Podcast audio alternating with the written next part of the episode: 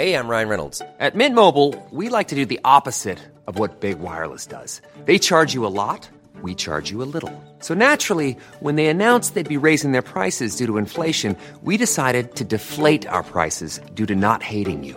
That's right. We're cutting the price of Mint Unlimited from $30 a month to just $15 a month. Give it a try at mintmobile.com slash switch. $45 upfront for three months plus taxes and fees. Promo rate for new customers for limited time. Unlimited more than 40 gigabytes per month. Slows. Full terms at mintmobile.com.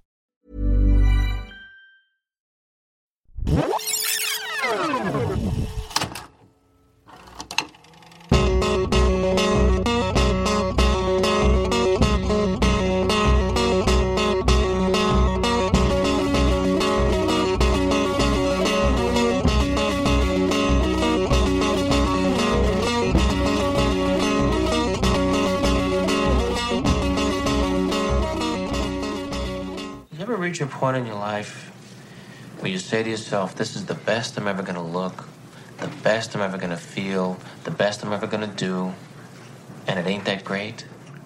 Happy birthday. For Mitch Robbins, turning 39 wasn't the end of the world. It just felt like it. I'm losing hair where I want hair, and I'm getting hair where there shouldn't be hair. I found four big fat ones on my back. I'm starting to look like the fly. He couldn't put his finger on what was missing. Show him the brochure. It's fantastic. but his friends could. Two weeks, the three of us. Driving cattle. What, like in a truck? No, it's a real old fashioned cattle drive. Go away with Ed. Take Phil. Go and find your smile. Welcome to the Stone Ranch. Believe it or not, that work you saw a while ago, y'all are going to be doing that the next two weeks. My ass hurts just watching this. What do you think? I think you look like one of the village people. Welcome to Rewatchability. We're a podcast on the Entertainment One Podcast Network. I'm Robert Larone. With me, as always, is Blaine Waters. and J.M. McNabb. and we have a rootin' tootin' movie for you today. Before we get into that, though, we uh. want to thank our Patreons. Those are the folks who give us a little bit of money each month. Could be one, could be three, could be five dollars, and that helps us keep the podcast going. And in return, you get the podcast early and ad free. And sometimes there's some bonus content. We try to get that out to you every once in a while. We'll take you out to the desert and and go camping. That's not a threat.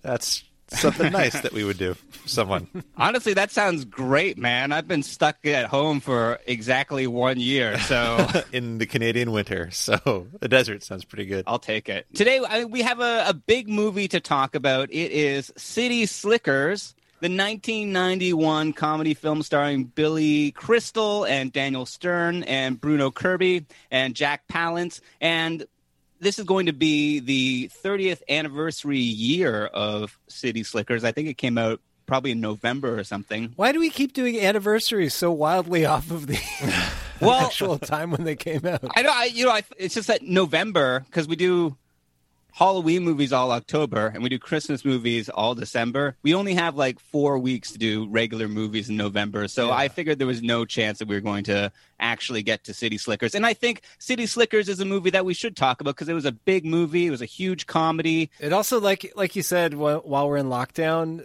this movie falls under the category of I'm just happy to watch it because it makes me feel like I'm outside. Yeah. yeah, it's therapy, environmental therapy. It's a good pick too, Rob, because I don't think I've thought about this movie since it came out. So I'm I was excited I to think rewatch about it every day. Yeah, I, you know, I- it was a big movie, and I remember. I mean, we'll get into it. Okay, le- first let's start with let's start with you, Blaine. When was the first time that you saw City Slickers? I don't have any like definitive memories of it. I remember like some things from the movie, like I'm on vacation, like getting dragged by the bull, stuff like that. But I don't, I don't have any like memories around seeing the movie itself. I'm sure it was just a, a rental at my home. But I remember, I mean, I liked Billy Crystal. I don't know why, as a young kid, being like Billy Crystal, that's the guy. But I liked him a lot, and I remember liking this movie a lot. But I was kind of worried about it because it's you know it's it's it's early '90s. Mm. You know, there's got to be some uh, some some pretty Mhm. bad things in it, um, Mhm. especially uh, when I was watching it and I heard like someone say like it's the 90s i was like oh god Right. oh god there's going to be some bad things in this Yes, that famously enlightened time, the 90s. Yeah, yeah, and the the paragon of social justice that is Billy Crystal. Is here to usher us through this. Uh, well, yeah, we'll, we'll get into it, but the movie does try to be like, yeah, a little like forward thinking. Uh, it Yeah. tries to be and i think it does like maybe an okay job but i might be eating those words later. But i yeah i remember liking it so i was kind of worried seeing it again how bad it would be and how unfunny it would be. But what about you jm when did you first see this movie Well, I, you know, I feel like when we started this podcast early on, we watched a lot of movies that Blaine watched at sleepovers. it became kind of a thing we made fun of Yeah. about him. Yeah. So I I feel remember. bad every time I have to say that I also saw a lot of movies at sleepovers, and you son of a I, bitch this was one. This was one of them. I saw this at a sleepover, probably around the time it came out. Like uh, if it came out in '91 uh, in the winter, I probably saw it in '92 in the summer when it was a new release. And I remember, yeah, it was one of those sleepovers where you rent a few movies. This was a big movie. And we all watched it, and I don't have any distinct memories. I remember being like caught up in it, like the the sort of dramatic climax, uh, you know, being affected by that. I remember all of us being kind of grossed out by a birthing scene that we'll talk about later. Uh, that this is how I was introduced to, to the miracle of life.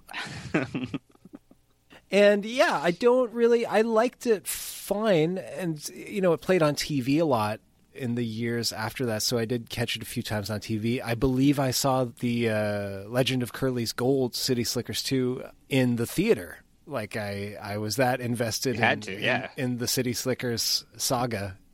So yeah, no, I Are they going to bring back Jack Palance? the stupidest way possible. No, actually, it wasn't the stupidest. Apparently, like they were going to bring him back as a ghost at one point. so, Long Lost Twin was only slightly less dumb than him being a ghost. But yeah, no, I always like kind of enjoyed this movie, but I yeah, I definitely haven't seen it as an as an adult. And man. It was way different this time, uh, which we'll talk about. Yeah. Rob, what about you? Yeah, I- I think it was a rental for us. I think that we rented it as a family. I think it was one of those movies that like we could all watch, my mom and my brothers and sisters, and we all sort of enjoyed the comedy of it. And Billy Crystal was a very family friendly comedian, so it was a safe bet. And I remember really enjoying it. I I remember it being like one of the funniest movies that I saw when I was a kid. It was hilarious. It had adventure. All the characters were crazy. Billy Crystal was hilarious. I was definitely all in for Curly's gold. I I, I think I was fine with the fact that he was a forgotten twin. It was like, you know, I didn't care just as long as they were having more adventures out there. And yeah, I remember really loving it. And I loved Jack Palance. He made such an impression on me. I guess I remembered him from Batman as well. But yeah, he was so great. And yeah, I likewise hadn't thought of it in a long time. I think that Billy Crystal like he he his moment ended and he sort of like quietly went off except for like doing Pixar's uh, monsters, you know, movies or whatever else video games that he has to do. They sort of cart him out for that. But other than that, he he doesn't do much anymore. He's you in stuff, isn't he? He was in like a movie with Ben Schwartz a year or two ago. Okay. Was it? Yeah. He had a TV show too, didn't he?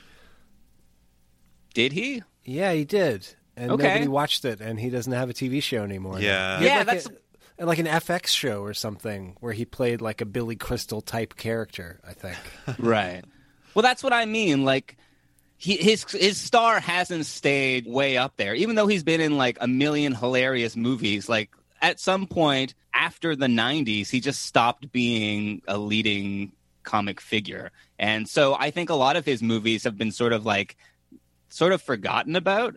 Which well, is no, maybe not when Harry met Sally, which I know. well, not when no, of course not. I mean, of, I mean, not, not all of them, but like he some was of them. for our generation i don't know how people feel about him because like i certainly like watched a lot of billy crystal movies when i was a kid like city slickers but I, in retrospect i kind of think it was just because adults kind of told me he was funny or like society as a whole deemed him as a funny person. So Yeah. I was like, yeah, okay. And it wasn't until I was older where I was like, I don't know if he is that funny or the, if I, you know, like him that much. But yeah, we were all swept up in Billy Crystal fever in the early 90s, who- who's always hosting the Oscars and, and, uh, you know, do it like I think I saw Forget Paris in the theaters. Wow. And then I was like, why why am I here? Like why am I doing this?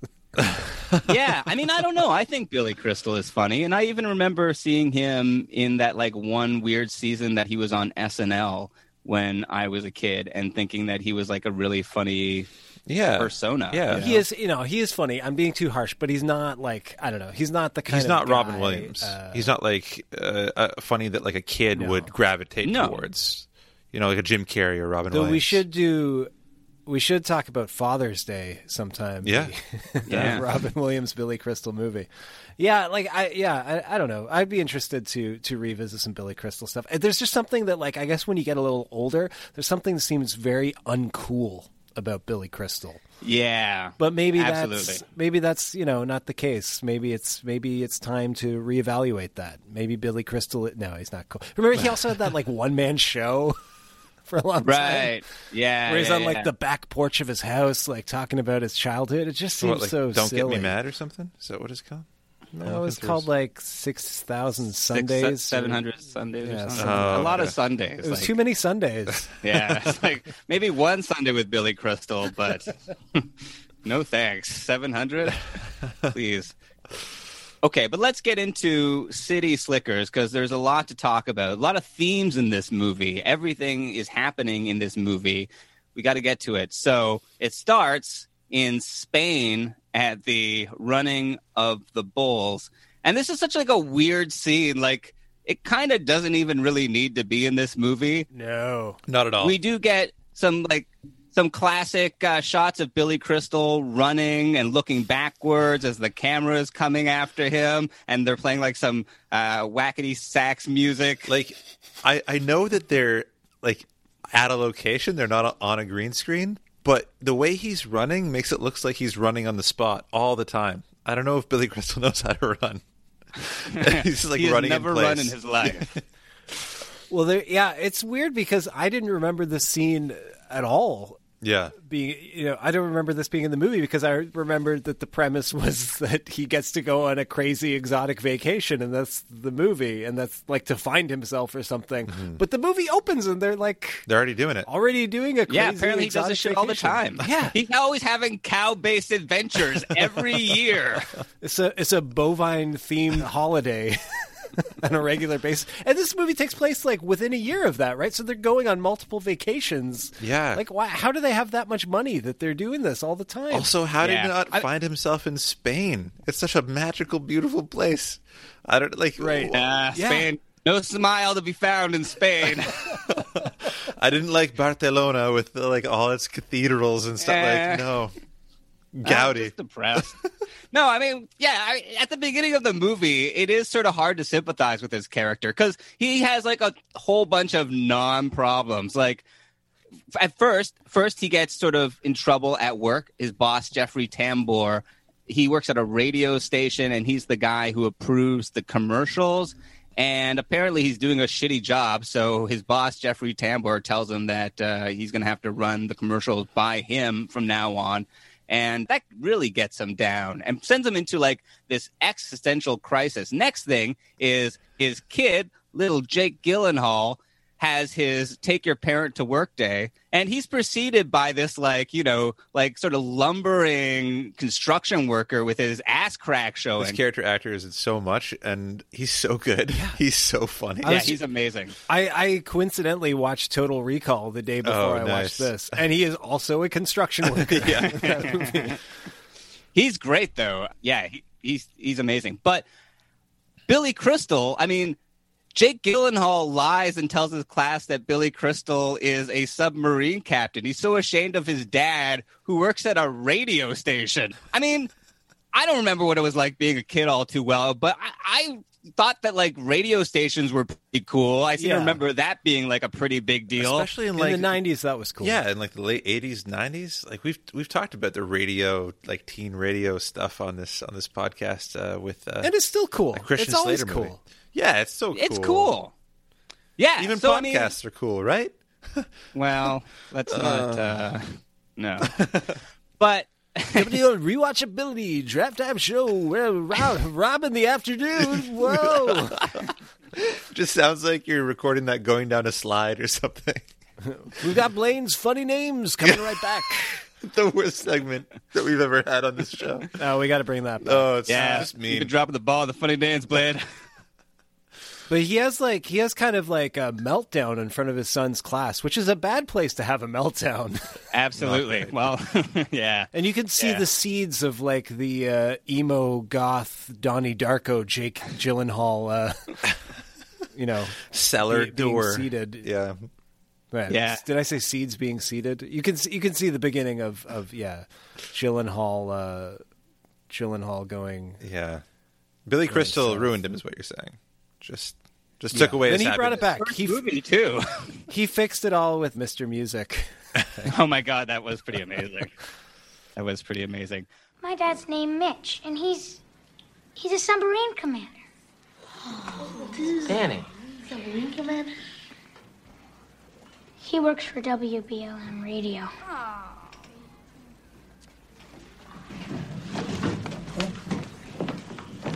Oh.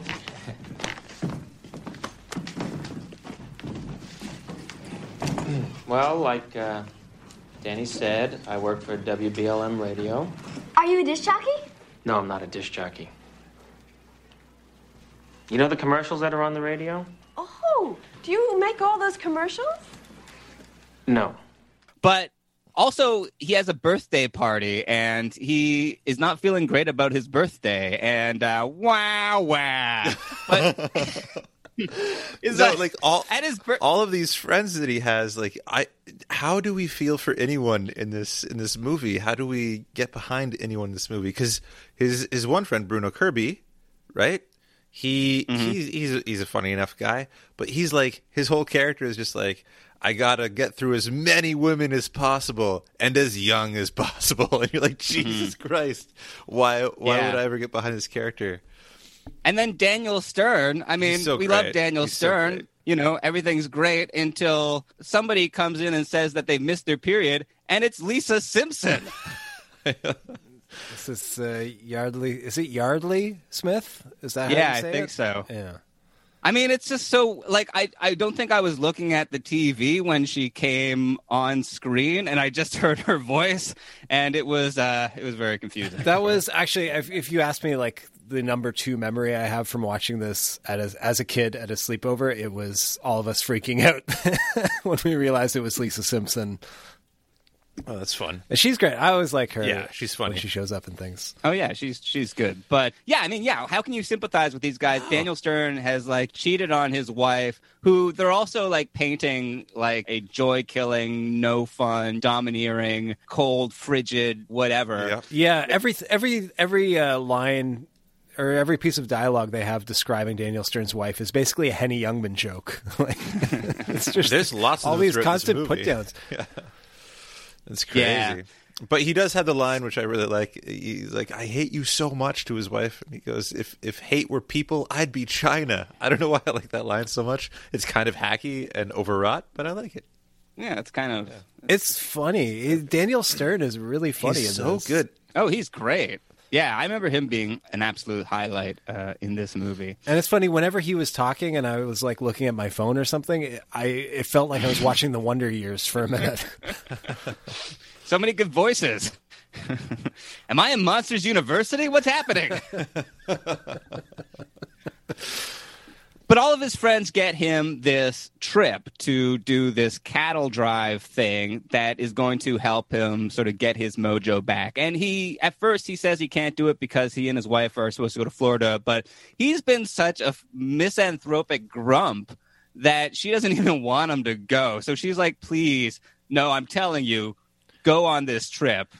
Well, it's Do also it. I it's funny watching this knowing that we all watched it as kids because it's like the conversation that precedes that is her being like, "Hey, you should probably go on this trip because I don't know how long your dick's gonna keep working in this relationship." like, like she like points to his junk and is like, "Yeah," because they're talking about Daniel Stern basically, but she's basically like. Our marriage is probably going to fall apart. You're not going to be able to get erect. Go on the uh, the cowboy. She didn't know that trip. Viagra would be invented. How many years until Bob Dole would be shilling that? So it starts with a conversation about boners, and then a minute later, uh, she, she's like, "Go get your smile back." Yeah. Yeah. Your smile mm, equals erection. It does. Yeah, and then yeah, and then she's also Go like, get my I- I- smile back, is what she was saying. She oscillates between being like, "Go get your smile back," and then being like, "You're not welcome at my parents' house." Like it, it's weird. I, th- this wife is just a non-character. You know, Oh, yeah. Like, I, that's what's so frustrating. Or one thing that's frustrating about this movie is like, sure, I, I get that characters go through midlife crises like this. We've seen it in a lot of things, and we may be tiring of like you know affluent dudes. You know, uh, having these types of problems or, or seeing them in movies, but like, I just don't understand. Like watching it now as a guy who's supposed to be the same age as Billy Crystal. I mean, we didn't talk about Yeah. this, but this Oh is my his God. I 39th birthday. Yeah. Oh, which fuck. terrified me when I heard that because I'm not that much younger than that, and I, I had to look it up. And thank God he was well into his 40s. Is, uh, Still got a couple years left. yeah, uh, but it's just so Drive some weird. to, cattle. like- Till we all go crystal clear. Oh God. I don't know. Like, I, I just feel like when you're in a marriage, when you're in like a partnership with someone, like these are conversations you have all the time, and these are like feelings you share. Unless you have like a much younger partner like Bruno Kirby, like this is probably something they're experiencing together. This like you know hurtling towards 40 you know like getting older Yeah. these are conversations they would have in advance of her telling him to go on this camping trip Yeah. Well, yeah. I mean, there is some of that, like you know, the whole like he hates his birthday and all of that stuff. Like she almost cancels his birthday because he's going to be miserable, but he actually, you know, insists that he wants to see his friends. So I think that they are sort of dealing with his chronic sort of misery and you Yeah, I mean, unhappiness. I think he. But also, he just went on vacation. That's what really bothers me. It's like you just had a vacation. You should. yeah, and he got himself a new asshole toward. You know, I was just. Yeah, if I was his wife, I'd be, I'd be like, down after that too. Enough cows. Just don't no more cows. leave it. We got back a week and a half ago.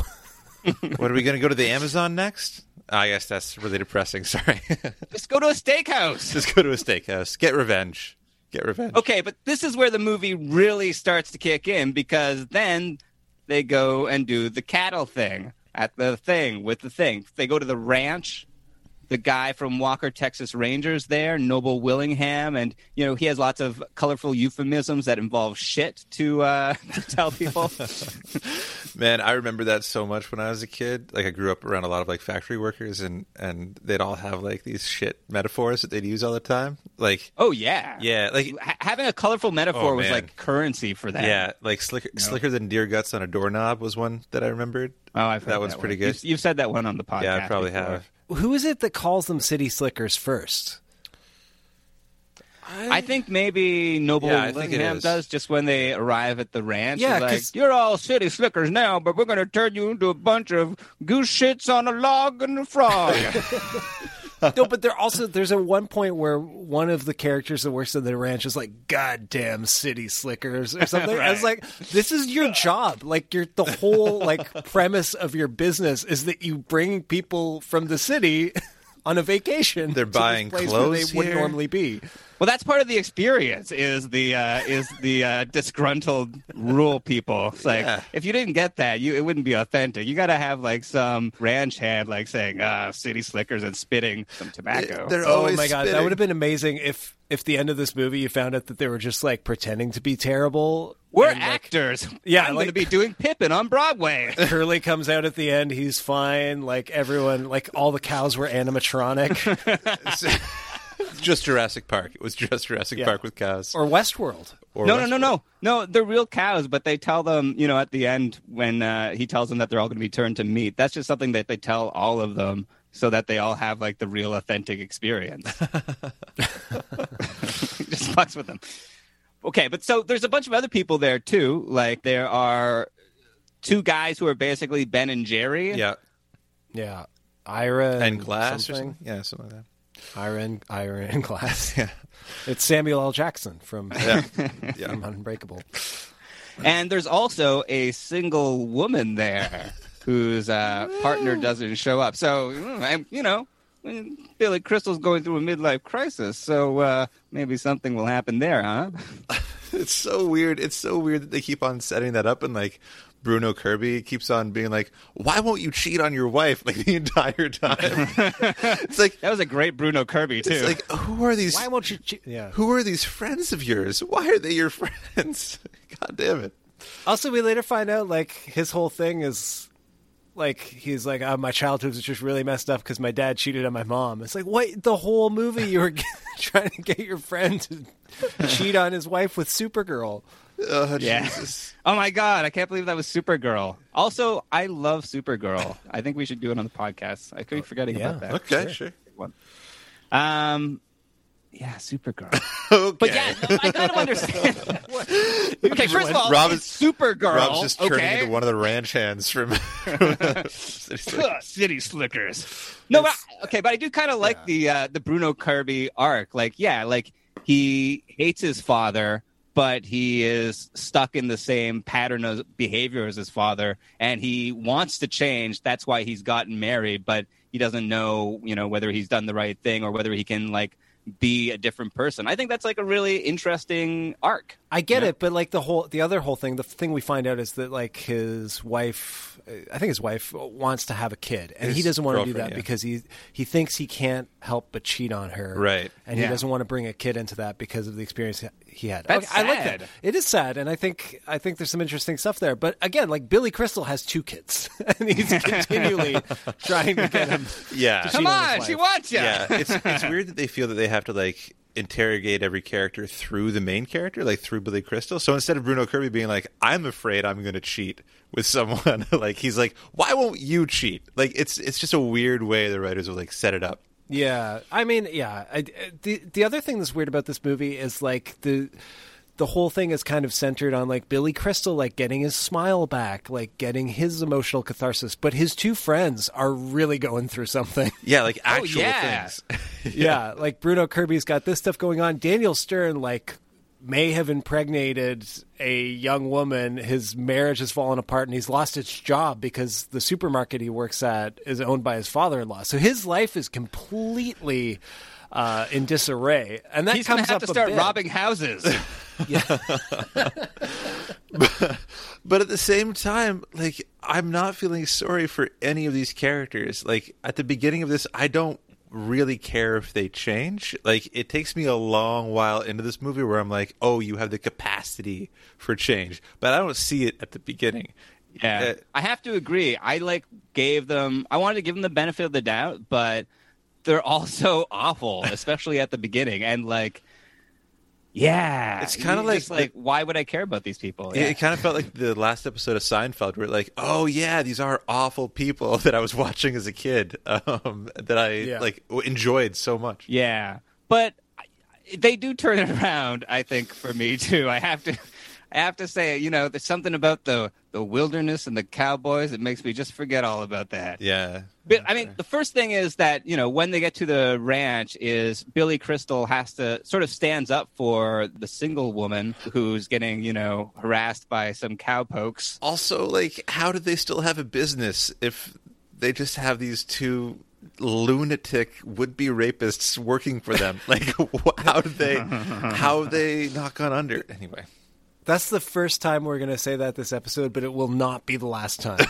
what is this business? Why is this the first time this is happening? Why are they employing all these people? like, yeah, and this, like, Billy Crystal feels like he has to go in and kind of like save her from these two guys, but like, realistically, she should have just walked over to like the guy and be like, I, I think I want a refund. yeah. or I think also, I'm going I'm to sue you. Yeah. yeah. Yeah, there's some Yeah. city slicker lawyers over there that are going to help me through this. Jesus. Oh, city slickers. but Yeah. so they go. they learn they do learn how to do all the ranching stuff, how to tie a, a, a lasso and all that. And Billy Crystal's bad at the lasso, so that's a thing. But then they go on the cattle drive, and oh, and also they meet Curly. Now he is the meanest some bitch you ever seen played by Jack Palance, and he is he's not having any. And he actually like you know he intervenes finally to basically save Billy Crystal's ass from being kicked by those other guys back at the ranch. But he's not a Billy Crystal fan. Uh, he has not reevaluated his oeuvre like we are, and. Uh, He's also doing like the a really good Clint Eastwood impression. Like I feel like I've seen Jack Palance in other movies, and he doesn't have that voice and doesn't have that squint and Mm, stuff. I don't know. I think Clint Eastwood probably got his shtick from Jack Palance. Oh, okay. Well, maybe you're right. He Yeah. said it was from Marilyn Monroe, right? That's what he said. Clint Eastwood. What? Yeah. He said he was trying to like imitate her dulcet tones. I think. Well, then he fucked That's- up. no, I know. you feeling lucky, punk? Happy birthday, Does that Mr. turn you on? President. oh, is that when uh, Marilyn Monroe sang that song to an empty chair? First of all, it's there are some fish out of water things that happen. Like they're not they don't really love the riding of the horses. Their butts hurt after a while. They have to like ice their balls.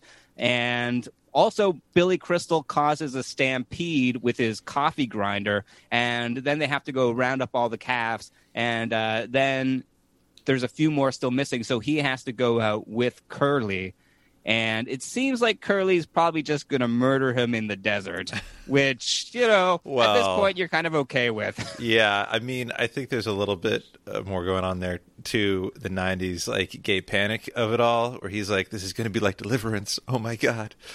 Oh yeah, there is Yeah. a few Yeah. deliverance Well- references too. It- but that you know that uh, that deliverance joke aside, I was not impressed, but I was glad that there weren't a lot of like gay panic Yeah. moments, and and there were like some actual like tender scenes between the three friends. Like at the end, Yeah. like Bruno Kirby just gives Billy Crystal a kiss, Yeah. and there's not like in a worse movie there would have been some like.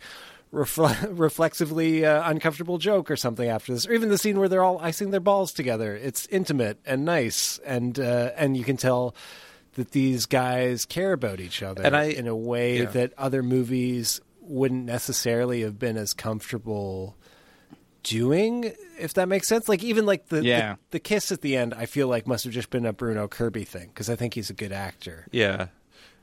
Well, yeah, and, and even I really like that. and even I mean they they use the F word in here. It's in the mouths of like those rape would be rapist guys, and what I kind of you know saw in that moment that was kind of nice was that like it wasn't like he said that word at Billy Crystal, then Billy Crystal was like, "Now I have to fight him because I can't be thought of as gay." He was just like Yeah. he was like, "Okay, uh, if that's what you think, cool," uh, and and moved on. And I thought that was uh, not only like sticking with the character, but probably okay for the times it was in too. Yeah, I was. I was also impressed by.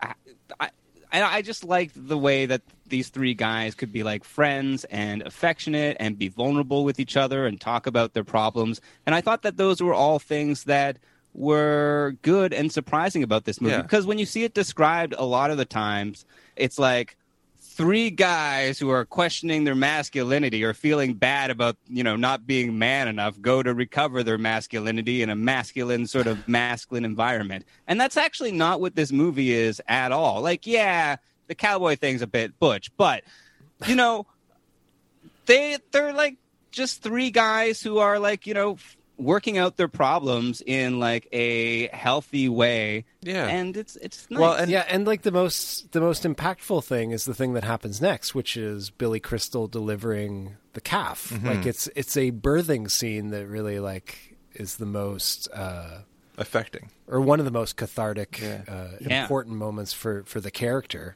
And just before that, like he is having, he sort of gets to be buddies with Billy Crystal because they just sort of like talk about their tension, you know, instead of like, you know, not talking about it like you mm-hmm. would expect like, you know, two cowboys to do. He's just like, hey, I was this way and I'm sorry. And, you know, and then they have like some nice moments. They sing a little campfire tune, and it's beautiful. the campfire It was nice, The campfire tune scene is so masterfully done from Billy Crystal. Like all those moments, and and the sound design of that scene too was just really really well done. That was one of my favorite scenes. If it's gonna kill me, get on with it.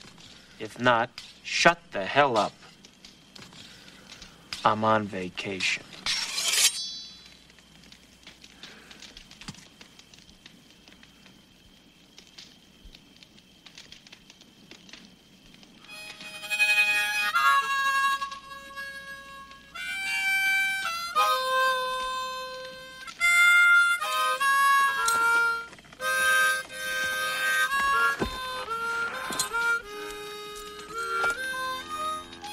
See them tumbling down, pledging their love to the ground. And Jack Palance in his Oscar-winning performance. Yeah, Yeah. True. Yeah. It must not have been much else nominated that year. I mean, I think he's great. It's a great No, he's great, performance, yeah. but like, Yeah, it's so weird to think of this as a movie where an actor would get nominated for yeah. A best supporting actor role. Like, it's you know, it's Well, such a yeah. broad comedy. You know, But if it's because he was, you know, a Hollywood legend too. A makeup Yeah, absolutely. Oscar kind of thing. Now we've been kind of lauding this movie for for doing a lot of things right. There are a lot of like cringy things uh, about these early scenes too. Not just the scenes with Helen Slater as as like the the lone woman. They're all like hilariously creeping on. Yeah, the it's majority of the movie. yeah. But also, there's like they the other people who are on this trip include like uh, a dentist and his son who are both black and like they're introduced. And I think the second sentence they say is like, "Yes, we're black and we're dentists." I was like, "What? Why? Yeah, why would they say that?" yeah, Yeah. It And then wasn't the- written the- anyway. And then the Ben and Jerry guys come, and they're like, uh, you know, they're they're not like movie star good looking. It's David Paymer and and uh, Zero Mostel's son. And like the second thing they say is like, "Yes, we're ugly." And it's like, what? Why? Don't say that, guys. That's not cool. yeah.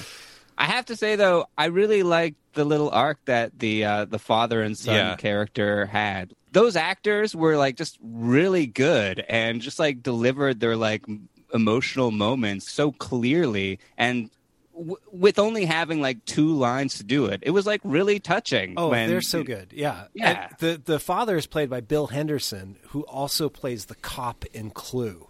Oh, nice. Yeah. So I've always like his voice is just so deeply ingrained in my subconscious from all the times I've watched that movie, and he's fantastic. Yeah, he Yeah. Is. But so Curly dies. Yeah. He just dies, and then they're sort of left with these two ranch hand assholes, and Well, The- and Tracy Walter, that's right. Yeah, Cookie, the cook, he he gets drunk. the, the screenwriter, took a early early lunch that day. I think that was like a convention of the old wagon trail and chuck wagon. It's just the cook was just called Cookie. You know, they didn't really do names back then. Sure. I don't know. But, it, yeah, there, there's so far like the ex, almost half of the expedition is run by Gotham City's seedy underbelly. That's right. Yeah, Bob the Goon. yeah, he's he's great. I I I liked. Uh, I was happy when I found out that he was that guy.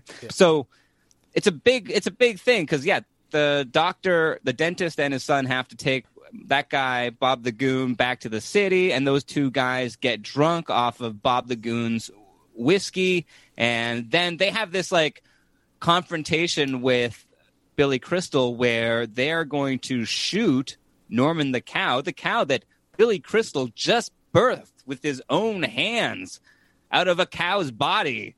They're going to shoot him, and Billy Crystal can't let that happen. So he goes and stands up for him, gets him to stop. But then, you know, they get violent, and Daniel Stern goes fucking crazy on them. I love it.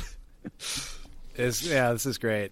But It's pretty amazing. Again, we got to back up for a minute here. The, the- Okay. this is a vacation that these people have paid for. Yeah. This is like this is like if you went to like Club Med and went for a swim in the swimming pool, and then the lifeguard pulled out a gun and like threatened to kill a puppy. Club dead. It's crazy. Like, and we didn't even talk that like Bob the the goon or whatever. He he murdered two horses. Like he just Yeah. drove them off a cliff. Like and got rid of all their food. He drove, yeah, he got drunk and drove their wagon full of food off of a cliff. And I was like, what? What? It's how many times have they done this trip? Is this the first time they've ever done one of these? And this is a new business, and it's just gone horribly, or is this like the five hundredth time, and they just happen to be they have like really good insurance or something. Like Yeah. it's like a or like there's like lead in the pipes at that ranch, and they've all just slowly gone mad. Doesn't seem to be well thought out. No. Yeah. Yeah. Also, like, you know, in other cattle drive movies and like Lonesome Dove, there's like a whole bunch of ranch hands, not like, you know, two ranch hands and then like a bunch of, you know, inexperienced people. It seems like it would take more people. Yeah. I don't know. I'm into cow logistics. but so then they the two guys ride off and so they have to figure out what they're going to do because they're still in the middle of the wilderness. They have all these cows. What are they going to do? That's cow logistics you, you need to get get those cows back to the uh, ranch or whatever wherever the hell they're going They don't know they're where they go. They're probably going to die because of the mismanagement of this terrible operation. like l- literally at one point they're like, "Where do we take these cows?" And Billy Crystal goes, "Well, we were headed in this general direction." like you're trying to hit a house like on a like 365 degree like you're not gonna do that it, it was just insane uh, they didn't have gps Yeah. i can't find my way It's around the city desert. without google anymore how did they no. anyway it's insane Yeah. But and Billy Crystal, he's not he doesn't want he just wants to abandon the cows and it seems like that's what everybody wants to do. But Bruno Kirby and Daniel Stern, they decide that they're not going to do that. So they actually are going to go bring all the cows and bring them all back to the ranch themselves. Phil, Phil, you have like a day's worth of food and water left. We'll be all right. Maybe you won't. Well, maybe we will, Mitch. Why don't you just accept it? Maybe you don't know what we're going through. I know exactly what you're going through. And you think that bringing in this herd is going to make all the broken pieces of your life come together? Hey, you don't want to do it? Don't do it. We want to do it. I'm not doing it. Don't do it. I'm not asking you to do it. You have been talking me into doing stuff like this my whole life, and I am not doing this. What are you, deaf? I'm not asking you to do it. Great! Come on, Phil. yeah and this is where you start like gaining respect for them you're like okay you know they've made Yeah, and mistakes you're like, what the fuck, Billy Crystal? They're like- it's like I was right about you. You're not funny. um, but then he comes there through. you go He They're like, back. we're all going to herd this metaphor for our collective problems together. Oh. Well, because I, I again, like, I can't help but feel like this all works better for the supporting characters. Like, I love the idea of like Bruno Kirby, kind of like he doesn't say it, but you can tell like he has this idea in his head, like, if I can do this, if I can like herd Right. these cows, Then and I'm get them responsible back enough. to their home. Yeah, then then maybe I can, yeah, be responsible enough to like look after a kid yeah and and he's so driven in those scenes i and daniel stern is just like has gone you know is so uh despondent like it seems like he's if he's like if i can get these cows to do this thing maybe i can get my life back on track and billy crystal his problem is so abstract My smile. Still frowning. Huh. but i guess it's that like that he supports his friend is like his his the thing that Yeah. I mean, his problem Helps is so much more abstract. It is just like he just doesn't feel satisfied. well i think but i think honestly, i think he should just be on medication maybe I think his problem is, is kind of Oh. his fear of his impending death and that he has done nothing with his life, right? Which is like so when he births a Oh. calf, he he he realizes like in that moment he's talking about he his has two kids. One of them's Jake Gyllenhaal. yeah, yeah, exactly. But I think he's he's he's saying, you know, like he's remembering back. And when they say like, "What's your what's your best day?" and they have that conversation, they go, "You can't say your kids. That's too easy." And I think like there's some things built in there for Billy Crystal to realize that, like Totally. his family is the most important thing. But I could But have think told him that. things- like everyone could have. It wasn't something Yeah, you you needed to should, go. probably shouldn't have embarrassed your son in front of all of his friends. Oh God. but I, I, again, like I feel like yeah, that stuff's built into the movie, and like in a minute, like as they're herding the cows, like Billy Crystal has a near death experience where he goes Yeah. to save the the baby cow in Norman. the river, Norman. Uh, and like you know, his life flashes before his eyes, basically, or you know, he has that moment of realizing what's most important because of his near-death experience, which is his family and his children. But that would be so much more impactful if he hadn't had a near-death experience 30 seconds into the movie. Like, I know. bro, you're almost gored by a bull. Like, Yeah. why didn't you have this realization then? Yeah. Hey. True. Yeah. Hello. yeah, I know. Yeah, well, so, but okay, but they get the cows back and everybody's happy, except that Noble Willingham, he tells them that, well, they're not going to take these cows back to the other ranch like they usually do.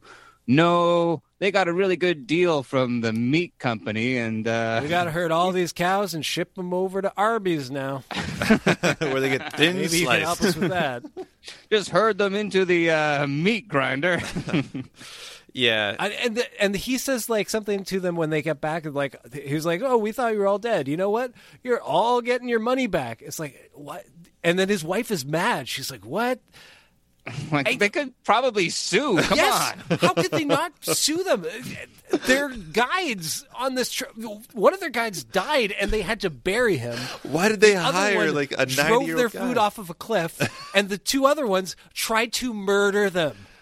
Yeah. Oh, yeah. There's And that a was- rigorous fitness test. That was after they tried to sexually assault one of them while they were also before they'd even gone. This drives me crazy. This why if this movie would not exist if Yelp was a thing in 1991. TripAdvisor, man, no one just- would recommend this this uh, business. Oh my god. Two stars. Yeah, yeah.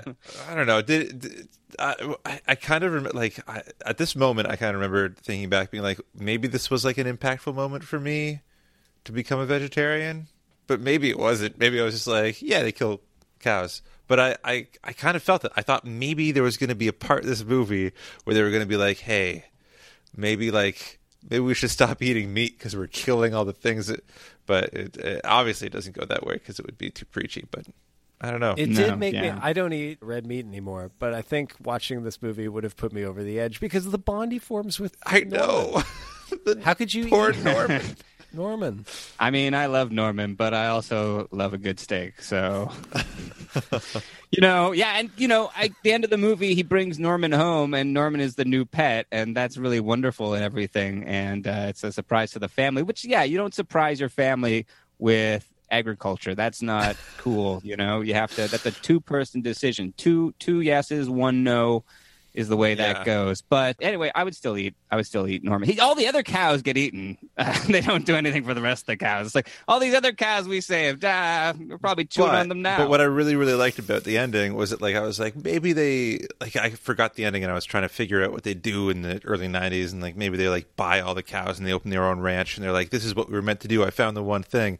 But instead, they just go back to their lives. And, uh, and Billy Crystal is just like, I'll just do what I do kind of better. I'll try to do better. And I thought that was, like, a pretty great message for this movie. It doesn't it doesn't take a huge change in your life. It takes a change in you a little bit uh, for your midlife crisis to, to, to get over it, which you know I think is I think is good because I was going to go to India and try to find myself. So this is much easier if I can just be better. That'd be nice. Yeah, you're also not allowed to fly anywhere, so Yeah, this works out easier. Yeah, yeah, You can just rent city slickers. But in India, they they like cows more, so you know it's nice. Yeah. Uh, but also at the end, we see that Daniel Stern like hooks up with uh, Helen Slater. That was kind of They take a cab home. Yeah. Yeah. yeah, I didn't like that so much. I was like, too easy, guys. Why? Why? to- Well, yeah. because they just yeah they just kind of treat her as this weird like prize to win. She's a total prop in this movie. Most all the women are, to be honest. she's Supergirl. She deserves better than that. Yeah. Right? Yeah. Is she in the sequel?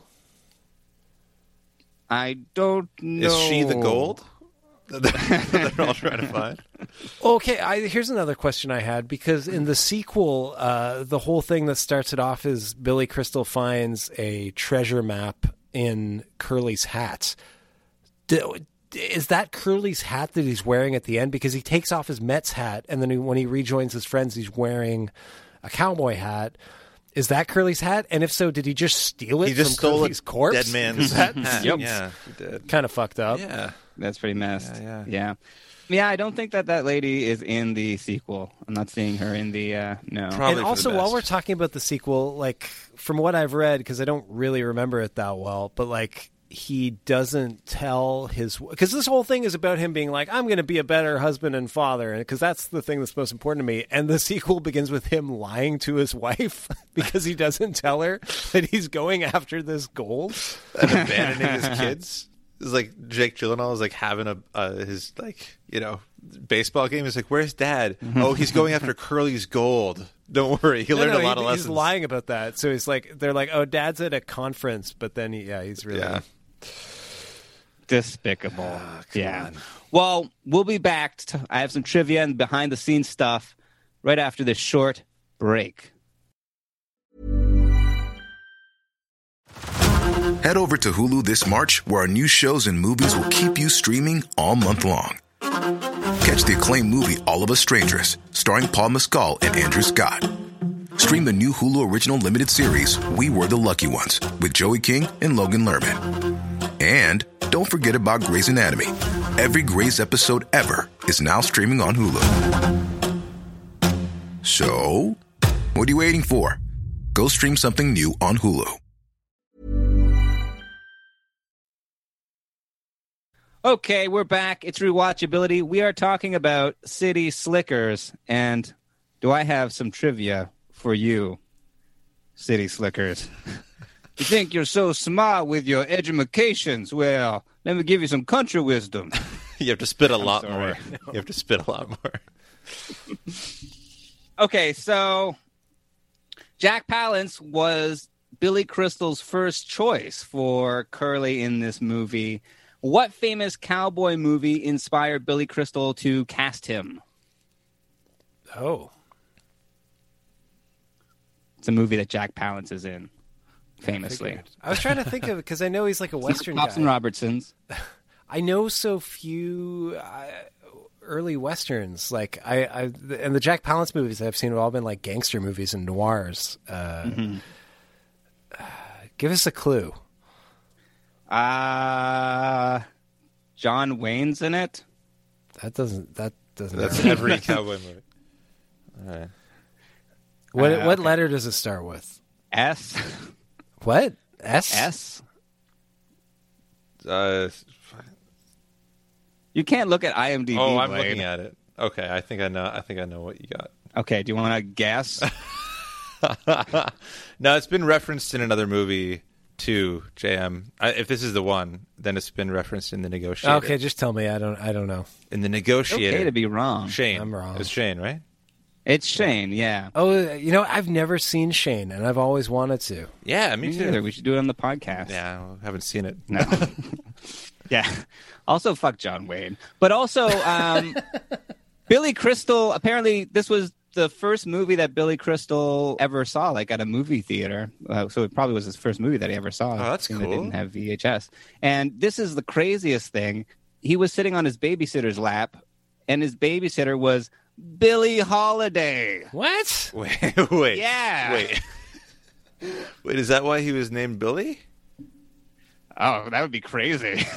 I don't know. Maybe. That's an amazing story. Why didn't he tell it on stage or something? well, if there was, if it was 701 Sundays. he could have gotten there. Wow. Sorry, I just like the round number. Yeah, his dad was a, a big jazz producer, jazz, you know, behind the scenes guy. So that's where the connection was. That's crazy. But yeah, that's crazy. Yeah, yeah. that is crazy. So, what were you gonna say? I was just gonna say, yeah, I'd like to watch Shane. I I actually have been watching a few classic westerns lately because I I don't know a lot about old westerns, and I it, back to the idea of like watching movies that are like outside. It is kind of relaxing and nice to you know to see these like big vistas, you Mhm. know, the Monument Valley and all that. Um, yeah, I'm gonna I'm gonna I'm gonna watch Shane before the next podcast. Do it. All right. Report back. Okay, number number two. Okay, so what does that say? Billy Crystal and uh, Bruno Kirby worked together a bunch of times, most famously in When Harry Met Sally. What 1984 comedy do they also both appear in? I I know. Blaine, do you know? No. Ah. They're both in the Spinal Tap, right? That's correct. Oh, yeah. Nice. Yeah, and there was a big thing about this because B- Bruno Kirby, famously a great actor, was in Godfather Part 2, for Christ's sakes. But he wasn't in City Slickers 2. They replaced him with Jon Lovitz. And, you know, I like Jon Lovitz, but Bruno Kirby, like, I mean, first, it seems weird that, like, you know, in this movie about three friends and they have a good time and, you know, they bond at the sequel, one of them's not there. Where's the other guy? What happened? It's Was weird. there like So- a scheduling conflict? I don't know. I mean, it, there's rumor of a big falling out between Mm. Billy Crystal and Bruno Kirby, and some people seem to think that like maybe Billy Crystal had some sort of hand in like interfering with Bruno Kirby's career. And of course, Bruno Kirby passed away, I think, in 2006. And um, yeah, after City Slickers, his he didn't do as many like really big roles. So I don't know. I tried to look on the internet. There isn't a lot of information. Yeah, I think uh, like the official story thing. was like that he didn't like the scripts. Oh, okay. I can see City that. Slickers too. It could be that. It could be that. But yeah, like you said, there's there's been a lot of rumors about about a falling out between the two. I think Billy Crystal got like really touchy about it when asked in an interview. Yeah, yeah, yeah. It's just a bit weird, but a bit sad. And uh, since he's gone, it's a little bit extra sad. It's Um, also yeah, it kind of like that's one of the things that really torpedoes the sequel. I mean, that, the movie's got a lot of problems, but I mean, the fact that the movie, the first movie is about three close friends, that's that's the whole thing. And then the second Yeah. one, mm-hmm. one of them mm-hmm. is just not there.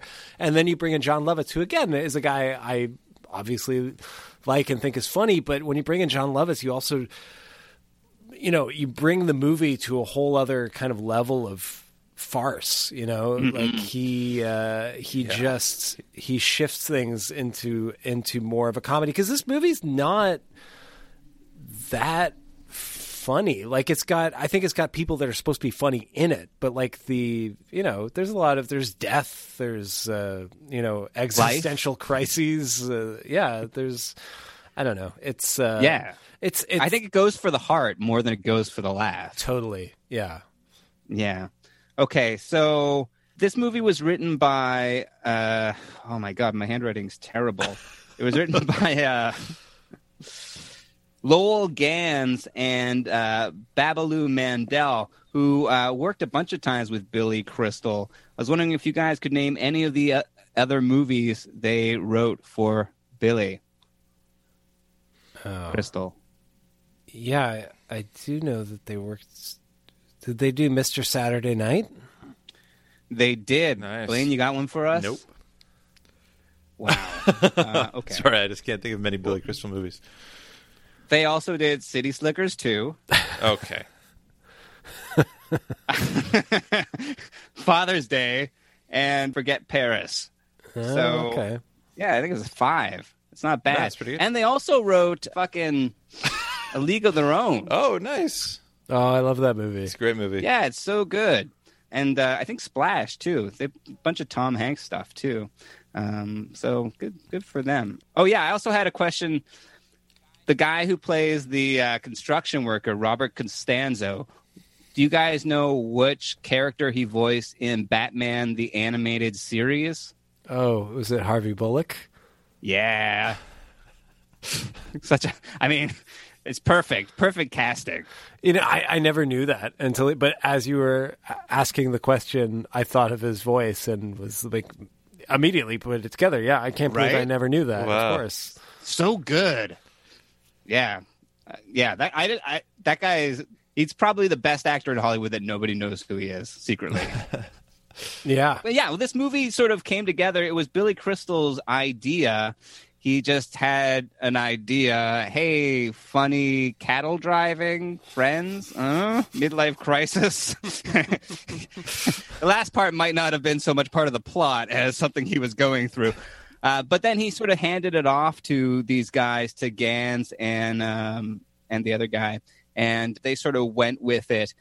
It wasn't always going to be Billy Crystal as the star. It wasn't assumed that he was going to be the lead in this movie. They actually thought about getting people like uh, Robin Williams, Mhm. who obviously would have been great. It probably would have been a huge movie then.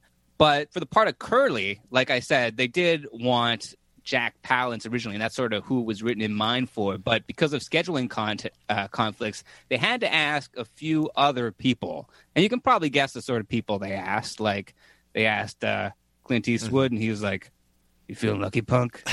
And uh, Bill Crystal said, "Yeah, I'm feeling kind of lucky." No, he he asked for too much money. Uh, he wanted a whole bunch of money to do the cowboy thing. Yeah.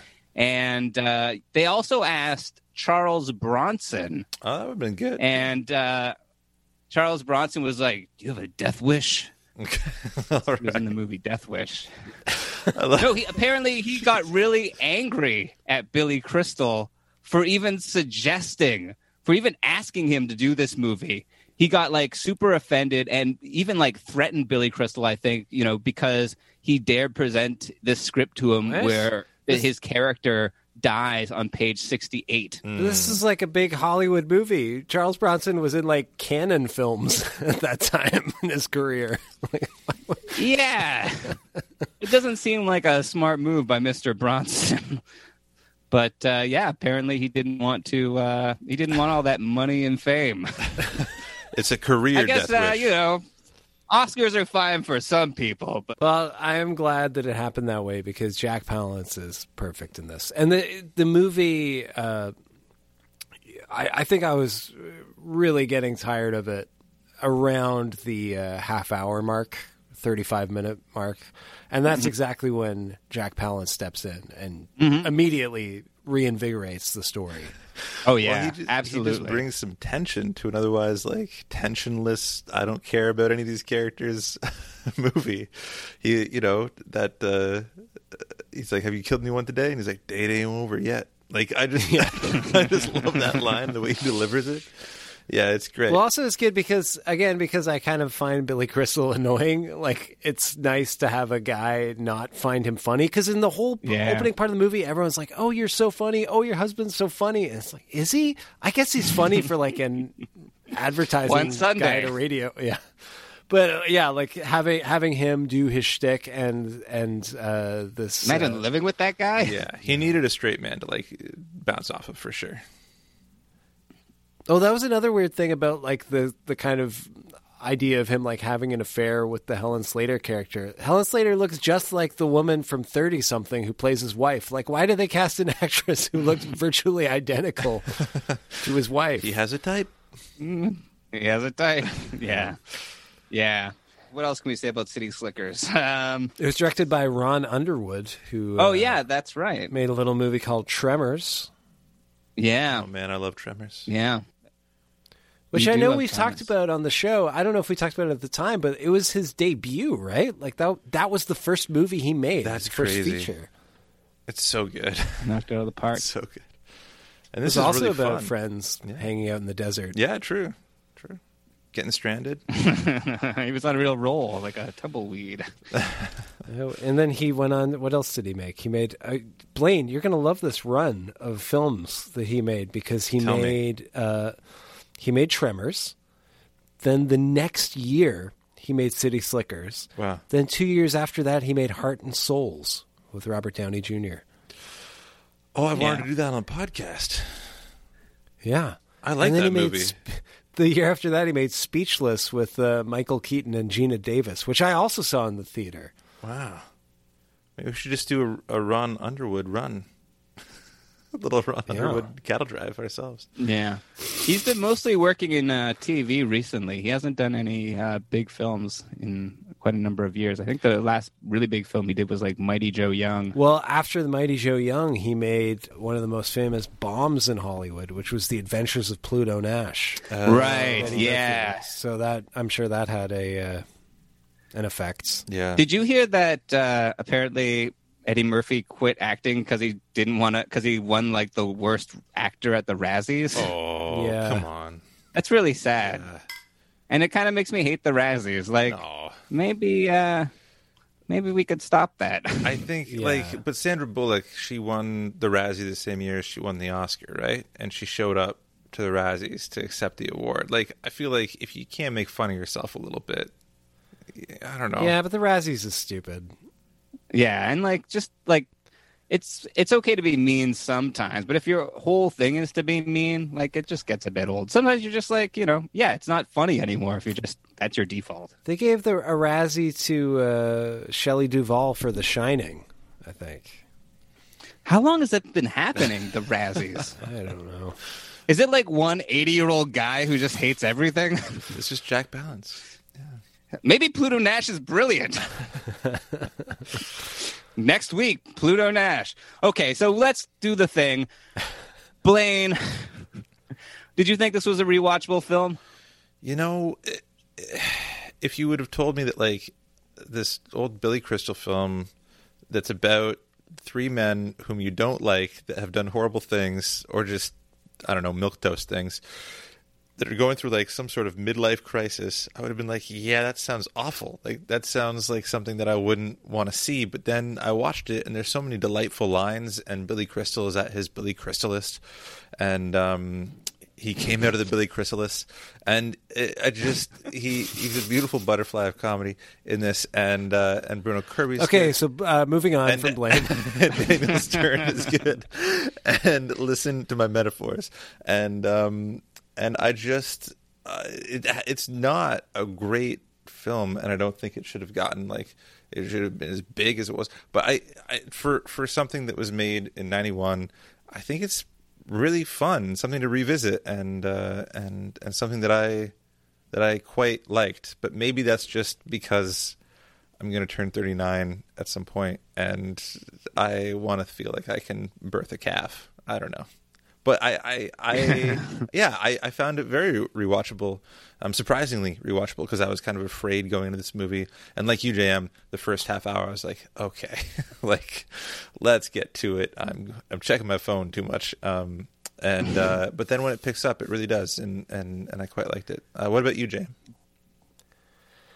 I don't know. I'm kind of right on the line for this one. Uh, I think that it's pretty. A lot of it's pretty dated, dated and cringy, and uh, I, I don't think I don't think uh, the idea of like like a rich, successful, you know, happily married guy like having this kind of projected turmoil like plays the same now as it did at the time. I don't know. Did you guys see uh, This Is Forty? Oh, I hate This Is Forty. I never yeah, seen like that was the movie that like killed that subgenre for me. Like, uh, there's a scene where like uh, Paul Rudd has like a mental breakdown where he's like crying behind the wheel of his BMW, Right. over like you know over how over a business uh, problem, Right. Uh, so, yeah, And then one of his celebrity friends has that get Hal on the shoulder to cry on or something. And then the whole like that movie. Not to get off on a whole tangent about that, but like the whole thing is like his boutique record label isn't going to do well, and he doesn't want to tell his wife. And then finally he tells his wife, and she's like, "Let's just sell our mansion and buy a slightly smaller mansion, and we'll just live off the difference in price." And he's like, "Oh, I okay." failed as a man. And then at the end, they go see, go to a concert, and his wife is like, "Oh, you should sign Ryan Adams, and that'll fix your problems." He was like, "Oh, great!" And uh, spoiler alert: that would not fix your problems. Flashing forward a few years, that's uh, it's not the way to do it.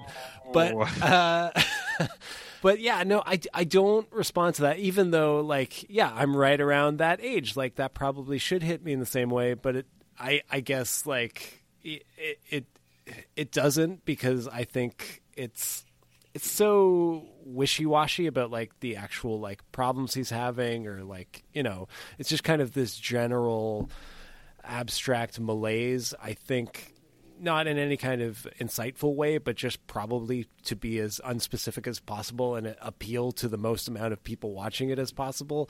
And i think it's just silly. I don't i think his his character or the character of his wife is just so uh you know bland and hollow and uh and unrealistic that it just like it, it makes me like think it doesn't let me get invested in his character. Like Mhm. i got invested so much in the supporting characters in this movie. Like they, the movie succeeds only for me because of uh, of the Bruno Kirby and Daniel Stern characters because they're great. And it's not just that their like stories are more interesting and nuanced. It's also that like because we have that backdrop of like actual uh, you know drama playing out uh, or resonating with me for them like the comedic bits that they have also become like way funnier Mhm. you know what i mean Mhm. like the moments that i actually laughed out loud watching this movie were all bruno kirby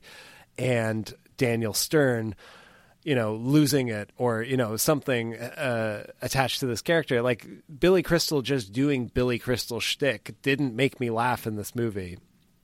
Uh, so I, I don't know.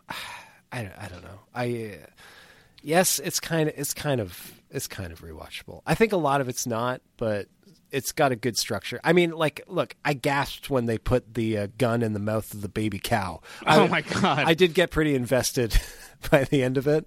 I'd be lying if I said I wasn't. And one other thing I do want to point out, one other highlight is the the Marc Shaiman score, which is cle- Oh, yeah. clearly influenced by a lot of classic Western music. That I do know, but I, I I think it's it's quite good and and you know gets you into it. Uh, yeah, I don't know. I'll say, I'll say, yeah, I'm gonna say slightly not rewatchable, and I'll leave it to Rob to be the tiebreaker. Okay, well, I'm I'm gonna say it's rewatchable. I thought, you know, I thought that there was a lot of uh, pitfalls that this movie couldn't could have stepped into that it didn't, and like, yeah, like there's also been like a, quite a few of those midlife crisis dude movies, and they're sort of like they're all sort of bad. They usually have like John Travolta and Morgan Freeman and that sort of thing. And I thought this might be that. I was pleasantly surprised that it wasn't. And, you know, there's a bunch of things that sort of clicked with me emotionally, like uh, the cowboy stuff. I mean, the curly, the curly relationship, like it's so perfect. It's just the way that it's executed. It, it makes me feel so warm. And I, yeah, I understand that like Billy Crystal's problems are, I mean, they're so stupid, you know, but at the same time, you know, I think that it's relatable that a lot of our problems are stupid and we don't like recognize the ways that we're privileged and we get stuck in the dumps and we're like, ah, why doesn't anything feel good? Why do I feel like my life is going nowhere? And I, I kind of I kind of like the way that this sort of resolved that and sort of played with it. And it did it in a way that was that didn't involve like puffing up your chest and like being the most manly man that you could. It was about like, you know, sharing your feelings and talking about it and having like, you know, positive experiences. And yeah, the criticism of the movie aside, I I had a fun time watching it. And yeah, it, it felt good. I like the relationships of the main characters yeah, there are definitely some some things that are uh, very '90s about it. You know, very progressive and uh, enlightened. But uh, I think overall, I think overall is a good one. You know, I would even go so far as to watch City Slickers 2: The Legend Oh, of Curly wow. Gold because I I just want some more of that curly. You know, I need some of those curly fries. You Some know, curly. I just. And I think there's is there rumors of a City Slickers three? I think they keep on saying that there. there well, they did be. that like Funny or Die did a like City Slickers Westworld mashup video. Oh, did they? Yeah, with with Billy Crystal. Well, that's kind of fun. Oh, I wonder. Oh, I can't. remember. Well, anyway, because I saw you know Billy Crystal's daughter plays his daughter in this movie, and she also Oh, that explains why they didn't get Maggie Gyllenhaal. yeah, exactly. But his daughter directed that really funny When Harry Met Sally 2 parody with Helen Mirren and Billy Crystal. It's like, how did how did they get Billy Crystal for a Funny or Die thing? Well, but maybe she directed that. Well, I don't know. Mm-hmm. But that's rewatchability for this week. Thanks for listening. You can find us on Apple Podcasts where you can rate us and leave a little review. That helps. You can go to Patreon if you'd like to become a patron and get those early, ad free, and sometimes bonus episodes.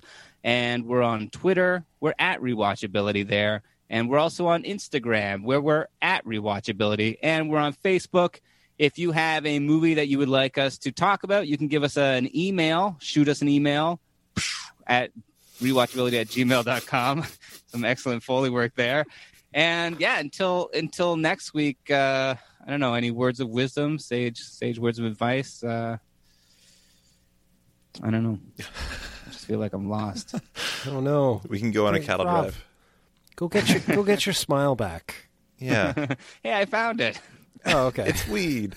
Weed. it, it was weed all along. It is for everyone, Rob. It is for everyone.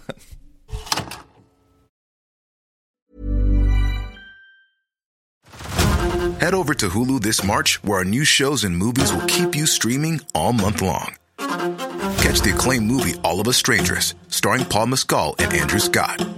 Stream the new Hulu original limited series We Were the Lucky Ones with Joey King and Logan Lerman.